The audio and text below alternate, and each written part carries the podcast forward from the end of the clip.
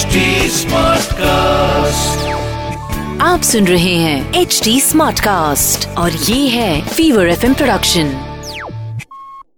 भगवान श्री कृष्ण और बलराम के रंग भूमि में आने पर चाणूर और मुष्टि ने उन्हें मल्ल युद्ध के लिए ललकारा। श्री कृष्ण चाणूर और बलराम जी मुष्टिक से जा भिड़े।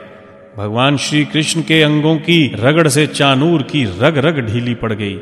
उन्होंने चाणूर की दोनों बुझाएँ पकड़ ली और बड़े वेग से कई बार घुमाकर धरती पर दे मारा। चाणूर के प्राण निकल गए और वह कटे वृक्ष की भांति गिरकर शांत हो गया। बलराम जी ने मुष्टिक को एक घूसा जमाया और वह खून उगलता हुआ पृथ्वी पर गिरकर मर गया। देखते ही देखते कंस के पाँचों प्रमुख पहलवान श्री कृष्ण और बलराम द्वारा मारे गए। भगवान श्री कृष्ण और बलराम की इस अद्भुत लीला को देखकर दर्शकों को बड़ा आनंद हुआ। चारों ओर उनकी जय जयकार और प्रशंसा होने लगी।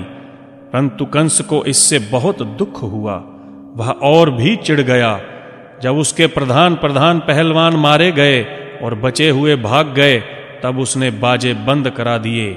कंस ने अपने सेवकों को आज्ञा दी कि वसुदेव के लड़कों को बाहर निकाल दो। गोपों का सारा धन छीन लो और नंद को बंदी बना लो तथा वसुदेव देवकी को मार डालो। उग्रसेन मेरा पिता होने पर भी शत्रुओं से मिला हुआ है, इसीलिए उसे भी जीवित मत छोड़ो। कंस इस प्रकार बढ़ चढ़कर बकवाद कर रहा था कि भगवान श्री कृष्ण फुर्ती से उछलकर उसके मंच पर पहुँच गए। जब कंस ने देखा कि उसके मृत्यु रूप भगवान श्री कृष्ण उसके सामने आ गए तब वह तलवार लेकर उठ खड़ा हुआ और श्री कृष्ण पर चोट करने के लिए पैतरा बदलने लगा। जैसे गरुड़ सांप को पकड़ लेता है, वैसे ही श्री कृष्ण ने कंस को पकड़ लिया। कंस का मुकुट गिर गया। भगवान ने केश पकड़कर उसे मंच से धरती पर पटक दिया। फिर श्री कृष्ण स्वयं उसके ऊपर कूद पड़े। उनके कूदते ही कंस की मृत्यु हो गई।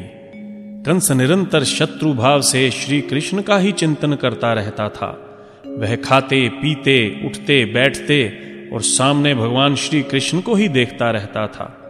इसके प्रभाव से उसे सारूप्य मुक्ति की प्राप्ति हुई।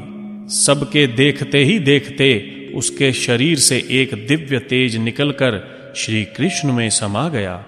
कंस के मरते ही कंक इत्यादि उसके आठ छोटे भाई श्री कृष्ण और बलराम को मारने के लिए दौड़े। बलराम जी ने क्षण भर में उनका काम तमाम कर डाला। उस समय आकाश में धुंदुभियाँ बजने लगीं।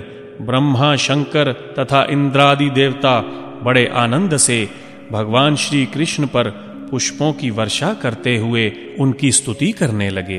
कंस और उसके भाइयों की स्त्रियाँ अपने पतियों की मृत्यु पर विलाप करती हुई वहाँ आईं।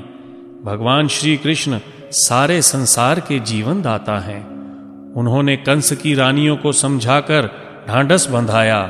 तदंतर भगवान श्री कृष्ण ने मरने वालों की लोक रीति के अनुसार क्रियाकर्म की व्यवस्था करवा दी।